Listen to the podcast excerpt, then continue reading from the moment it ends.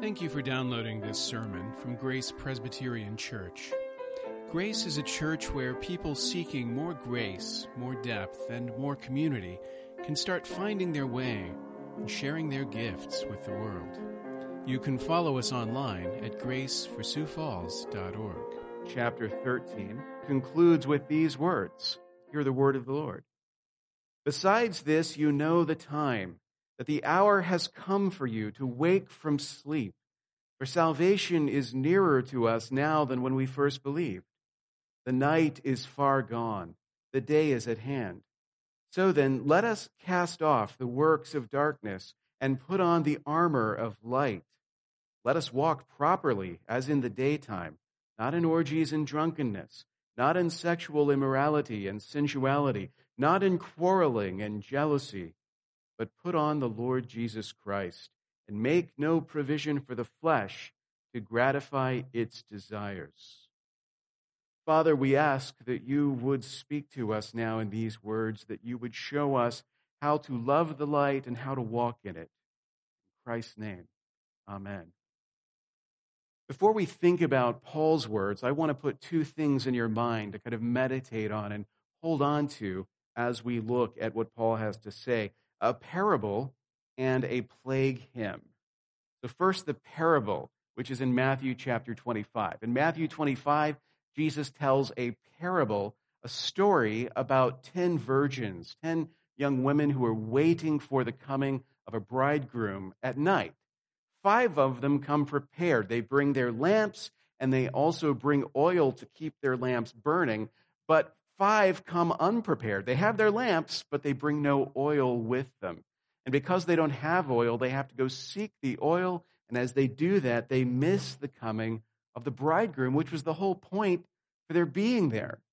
When Jesus tells this story, he ends it in Matthew 25, verse 13, with the moral of the story, the lesson that you're supposed to take away. He says, Watch therefore, for you know neither the day nor the hour. Keep watch, keep a lookout, Jesus says. Or, thinking of, of the weakness of his disciples, uh, stay awake.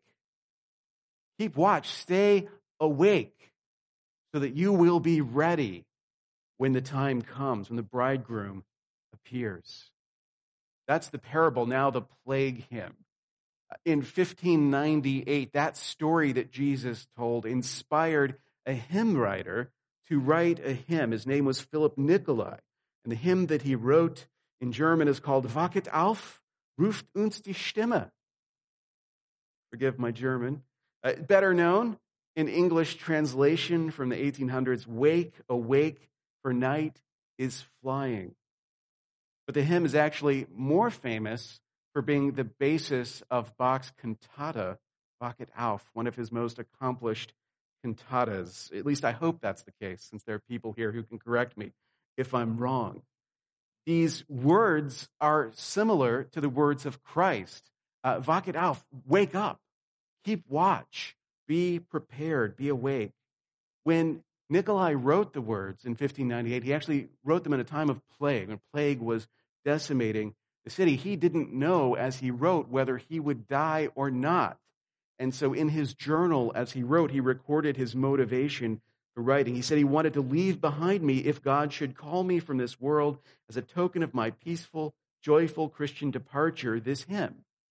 Or if God should spare me in health to comfort other sufferers, he should also visit with the pestilence.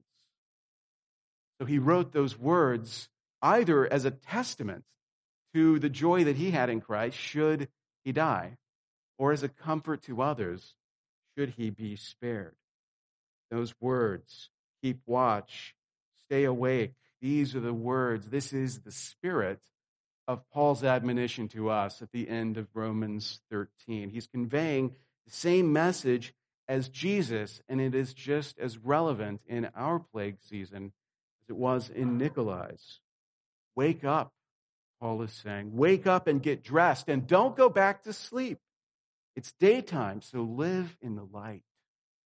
That is the message with which he concludes this chapter. Wake up, get dressed, and walk into the light. Don't go back to sleep. Don't live as if it's still nighttime. It is time to wake up.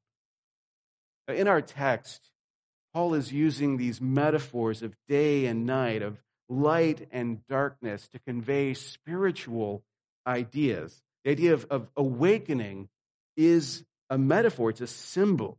Sometimes in the Bible, when we talk about awakening, it's symbolizing what we would think of as justification or, or like the moment of salvation. Right? To wake up, uh, this is the way that Paul uses it in Ephesians 5.14, where he takes some words of Isaiah, some words from the Psalms, and he, he gives them to us in this form. He says, Awake, O sleeper, and arise from the dead, and Christ will shine on you. And that idea of, of night and day is like the idea of being dead in sin and then being alive in Christ. Sometimes the metaphor of awakening is speaking more to sanctification, as it does in our context, and also does in 1 Thessalonians 5 6. Paul says, So then let us not sleep as others do, but let us keep awake and be sober. That's the sense in which he's using it here. Stay awake, be sober. Don't go to sleep as others do. He also uses night and day, dark and light as metaphors. Night and darkness symbolize our past sinful lives, the way that we used to live before Christ. When we're not alive in Christ, we lived in the nighttime in the darkness and did the deeds that are done in the darkness. Day and light symbolize our new life in Christ. And with that new life comes a new way of living, just as we do different things. We behave differently in the light of day. When you wake up, you see things rightly. The shadows, the fears of nighttime go away. Those nightmare visions that you have are gone. In the daytime, you see the world as it really is. And more than that, you live according to that sight. You live according to what you see in the light. We've been saying over and over again in our study of Romans that the way to live in Christ is to love. The way to live in Christ is to love one another, to love your neighbor, to love your enemy, and so on. And that kind of love obviously involves more than just seeing things rightly. It involves acting on that vision. Love is not just a feeling, it's not just a state of mind, it's not just a decision, it's also action. It's, it's something that we do to one another, a way that we treat one another. A good way to summarize our call in the words of our passage this morning might be that we've been called to love the light. That the deeds of the light are what we've been called to do. We've been called to love the daytime, to love the light that Christ has shined into our lives. A lot of people talk about the importance of waking up to reality. Like not, not sleeping, but, but opening your eyes and, and seeing the world as it really is. In philosophy, the philosopher Immanuel Kant used this metaphor to describe his own sort of way of being. As, as, a young man, he was content to just follow the philosophy of his time, to just be another Enlightenment thinker. And then he read David Hume, and suddenly he was awakened to reality, not a comfortable, but an uncomfortable reality. And he had to go on and do philosophy differently. Kant had to become a Kantian at that point in order to deal with what he saw. And when he looked back on his former life before that awakening, he called that time his dogmatic slumbers, when he was not awakened to the reality of the world, but was simply sleeping by accepting the, the orthodoxy that had been handed down to him. This is a little bit less exalted, but in the Matrix, when Neo has to make his choice between the red pill and the blue pill, he can take the blue pill and go back into his, his imaginary world, or he can take the red pill and see reality for what it is. But if he does that, he can never go back to his blissful ignorance. Forever after, he will have to deal with the world as it really is. Out of the darkness of ignorance, he must come into the light of reality talking about songs earlier. In 2008, the singer Erykah Badu sang in the refrain of a song these words I stay woke which at the time had no political significance, but of course quickly became a kind of anthem for social justice politics. And you hear that word bandied around all the time, but if you stop and think about what is meant by that, it's actually the same thing. To be awakened to the reality of how the world really works and to be determined not to go back to sleep, not to go back to complacency, not to go back to being blind to what you've now become aware of. Once you see the world for what it really is, then you must change the way that you live. Now, all these kinds of awakenings and many more, these are just types and shadows of the real, deeper awakening that Paul is speaking of here. There is a spiritual awakening, an opening of the eyes that occurs only in Christ, a light that only shines in Christ. And when that light has shined, it's time to wake up, Paul says. You've got to get up and get dressed and don't go back to sleep. Don't go back to sleep. That's the concern that drives him. It's time to wake up, he says. The time is now, and you know it. Don't lapse back into sleep. Sleep, too, is a metaphor. It's not that the Apostle Paul resents you getting your eight hours of sleep in order to be a well adjusted person. But when he talks about sleep, he's talking about a, larger idea. To sleep is to live as if it's still night, to live as if it's still dark. If the light of Christ has shined on you, you can't keep living in the dark. You can't behave the way you used to before it was daytime. You can't keep living as if the point of life is, in Paul's words, to gratify the desires of the flesh. That phrase in verse 14 at the end of our passage, if you, you look at the Greek, there are some words that should be familiar to us. To gratify the desires of the flesh we read in translation, desires there is epithumia, which should ring a bell. At least it would ring a bell if you had a crystal clear memory of the sermons that I was preaching a year ago in September of 2019. Because in September of 2019, when we were looking at Romans chapter 6, we talked about the idea of desire in Romans, and the epithumia is corrupted desire. It's sinful desire that there is a, a desire that seems natural to us, but because of our sinful nature, it is corrupted and inevitably leads us astray. The flesh, the sarx, in Paul's words, is corrupted in this way so that, that what the, the body wants, and by body means like the whole person, what the flesh wants is corrupted by sin, so that if we live simply to satisfy the desires of the flesh, we will live in the darkness. There's another word we talked about last September. This is the passage where uh, Paul says to present yourself to God. He says, don't present your, your instruments to unrighteousness, but to righteousness. And the word that's translated in Romans 6 is instruments, is hopla, which is the word that, for example, uh, Greek soldiers are called hoplites because they go around in armor. It's a word for armor or the weapons that you fight war with. So, presenting your instruments to God is presenting your weapons, like coming to report for duty, coming equipped in order to do battle. Here, there's a connection. Paul is once again calling us to action in this way when he says, put on the armor of light, the hopla of light. He's making the same point that he made back in Romans 6. And it's actually worth, if you want to reflect more on these things, having heard this morning's sermon, to go back to September of 2019 and listen to that sermon on Romans 6, 12 through 14, to see the kind of one two punch that Paul is giving us. Christ has set you free, so live righteously in the light, not unrighteously in the dark. The difference between the two passages, though, is here in chapter 13, he gives us a fuller sense of what living in the dark looks like, what going back to sleep looks like. And he gives us a, a catalog of sin. He mentions these six things which are kind of emblematic of all sin, like sins of lust, and sins of pride. The flesh, by its nature, is corrupt, and indulging the flesh means living in continued bondage to sin. It's interesting reading commentaries on Romans 13. I saw how uh, times have changed.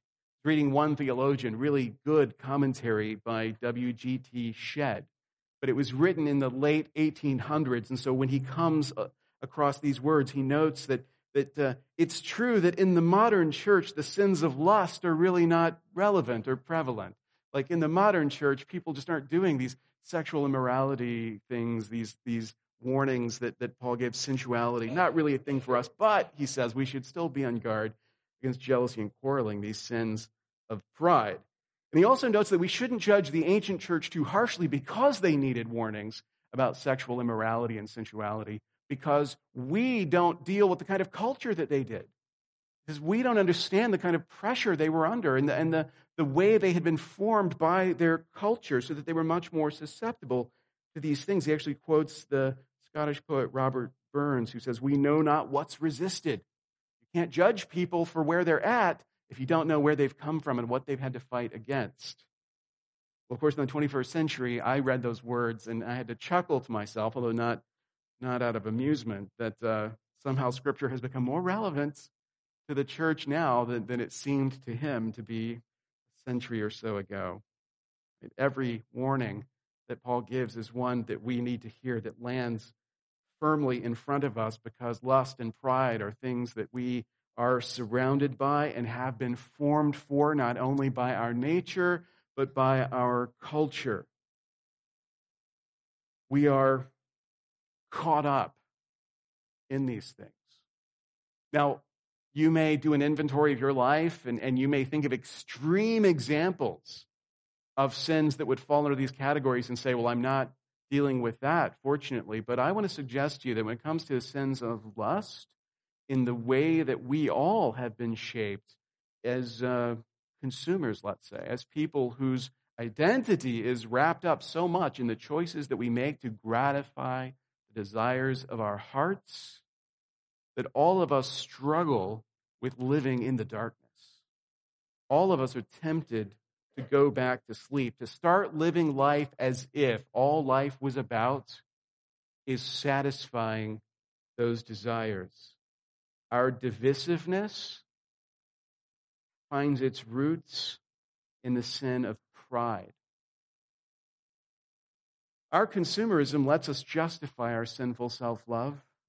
Our divisiveness lets us justify our sinful neglect to love others. And Paul calls us out and says, This is what sleeping looks like, and it's daytime. It is time to wake up and get dressed. The sleep is, is tempting because most people around us are asleep, and it's hard not to sleep as others do. It feels like we're missing out on something important in life if we're not living to gratify the desires of the flesh.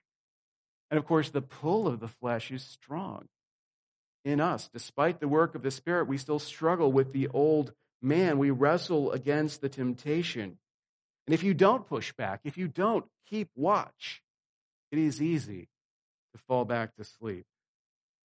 Sleep, we dream, and our dreams are in service to self. We dream of having all that we want. And in the waking world, we have to serve others. So again, there's a temptation to go back to sleep. Paul says, don't do it. Don't do it. Walk in the light. Walk in the light. Love the light. In fact, the way to love the light is to walk in it, is to actually do it. And your mother knew what she was doing when you were a child and you had to wake up. You had to wake up and you didn't want to. Ironically, you didn't want to go to sleep the day before, but once you're asleep, you definitely don't want to wake up. You have to be cajoled into doing it. And, and, and the reality is, if you stay in bed, if you stay in your pajamas and you just sort of stay awake with your eyes open in the warmth of your bed, it's easy to go back to sleep. So, what you have to do in order to get people to wake up is you have to get them out of bed. Get them out of bed. You got to get them dressed. Get the pajamas off and put real hard clothing on them. So they have to go out and face the world. Get them out the door. It's not just children who need to hear this during the pandemic. A lot of us have had plenty of opportunity to stay in bed to live in our pajamas, to lose track of time, to sleep too much, which is a good metaphor for the life of sin. It's daylight outside, but we want to just pull down the shades and pretend. We want to lose ourselves. And that's the irony. Even though you live a life indulging yourself, as you indulge yourself, you're losing yourself at the same time, losing track of yourself. So the question is how to get up. How do we get up? How do we walk in the light? Paul says, cast off the works of darkness. I know this is going to sound strange, but, but Paul is saying here something like, you've got to get out of your pajamas. In other words, the, the things that make the works of darkness easy, the thing that makes it come naturally, the thing that makes it comfortable, you've got to cast that off. Which means don't make excuses for your former way of life.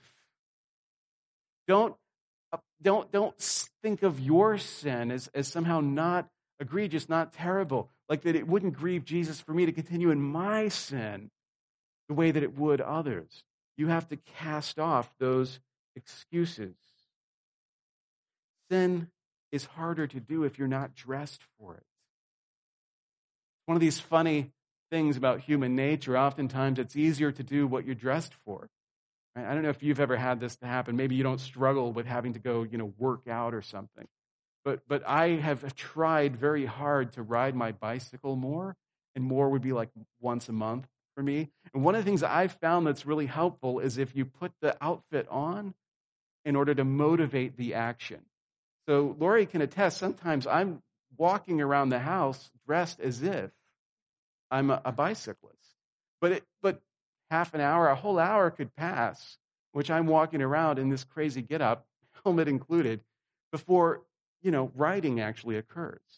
But the thing is, once you're dressed for it, then other stuff becomes more difficult. It's kind of hard to laze around and drink coffee in bike shorts with a helmet on.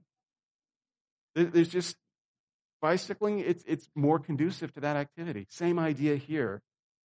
You'll never defeat your sin as long as you're dressed for it, as long as your outfit is making it easy to slip back into those patterns. You'll always fall back to sleep as long as you're living in your pajamas the idea. is you've got to dress differently. You've got to cast it off. Paul says you've got to put on Christ, put on the armor of light. And he uses that phrase, put on, repetitively like that. And it shows you the, the equivalence that the armor of light is Christ. To put on the armor of light is to put on Christ. The, the armor that he talks about in Ephesians 6, all of it in its peculiar details taken together, is putting on Christ.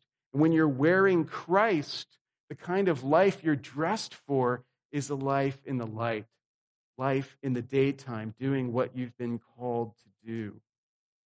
If you dress for the battle, then you will fight.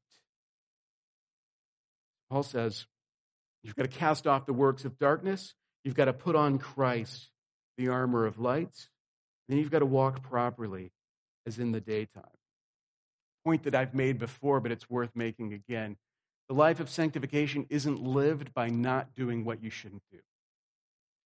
That if what you're focused on is not doing the things you've been commanded not to do, that is not what leads to sanctification. Doing what you've been commanded to do is what leads to sanctification. Walking properly as in the daytime. So the question, it's not do not sleep, thou shalt not sleep. It is thou shalt walk in the daytime. That's important. Positive action fills the void where sin once lived. But if there isn't that positive obedience, you'll never manage to t- keep the void empty. Sin will come back, sleep will come easy. Finally, Paul says, make no provision for the flesh. In other words, don't make it easy to do evil, make it hard. Don't walk up to the precipice don't go into the environment where, where sleep is easy. You know, don't, don't live in your bedroom, so to speak. Don't live close to where you shouldn't be. Instead, make it hard. Make provision for the Spirit. You've probably already heard the story of St. Augustine's conversion. It's a pretty famous conversion and, and, and pretty uh, random in a way because after having lived a pretty full life for 30 years, he's, he's kind of out in his garden and he hears some children over the wall kind of playing a game and yelling. And one of the things that the children say is tolle lege. They're saying take and read. And they're not trying to get Augustine to read. It's not like the kids see he's got a little Bible next to him, but it's not open. We should get that guy to read.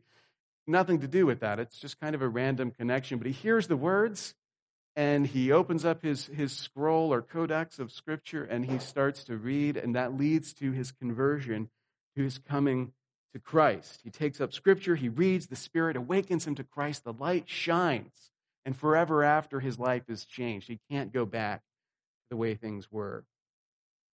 What you may have forgotten, though, is what he read when he opened up that, that scroll or codex, what text it was that he read that led to that light shining. It's the text we've been talking about, specifically verses 13 and 14. Let us walk properly as in the daytime, not in orgies and drunkenness, not in sexual immorality and sensuality, not in quarreling and jealousy, but put on the Lord Jesus Christ and make no provision for the flesh to gratify its desires. That's what he read when he took and read. And that's when the light shined. Now, you may read those words and think that's actually not a great evangelism passage. If you're trying to introduce people to Jesus, maybe this isn't where you go. Uh, Romans 13, 13, and 14 is not on the Romans road. And maybe there's a reason for that, because if you're trying to introduce people to Jesus and, and your pitch is basically all the things you like to do in life, you must give them up for Christ, that might seem like a difficult thing to ask. Give up all of life's pleasures and follow Jesus might not seem like a great gospel presentation. What the Spirit was telling Augustine and what he is telling us as well is that the desires of the flesh are not the pleasures of life. The desires of the flesh are not the pleasures of life. In fact, just the opposite. The desires of the flesh are what corrupt the pleasures of life. The desires of the flesh are what hide the pleasures of life. Sin poisons life's pleasures. The true pleasures are found in the light. The true pleasures are found only in Christ. The love that you long for can never be found in the darkness. The love that you long for can only be found in the light of Jesus Christ. Thank you for listening.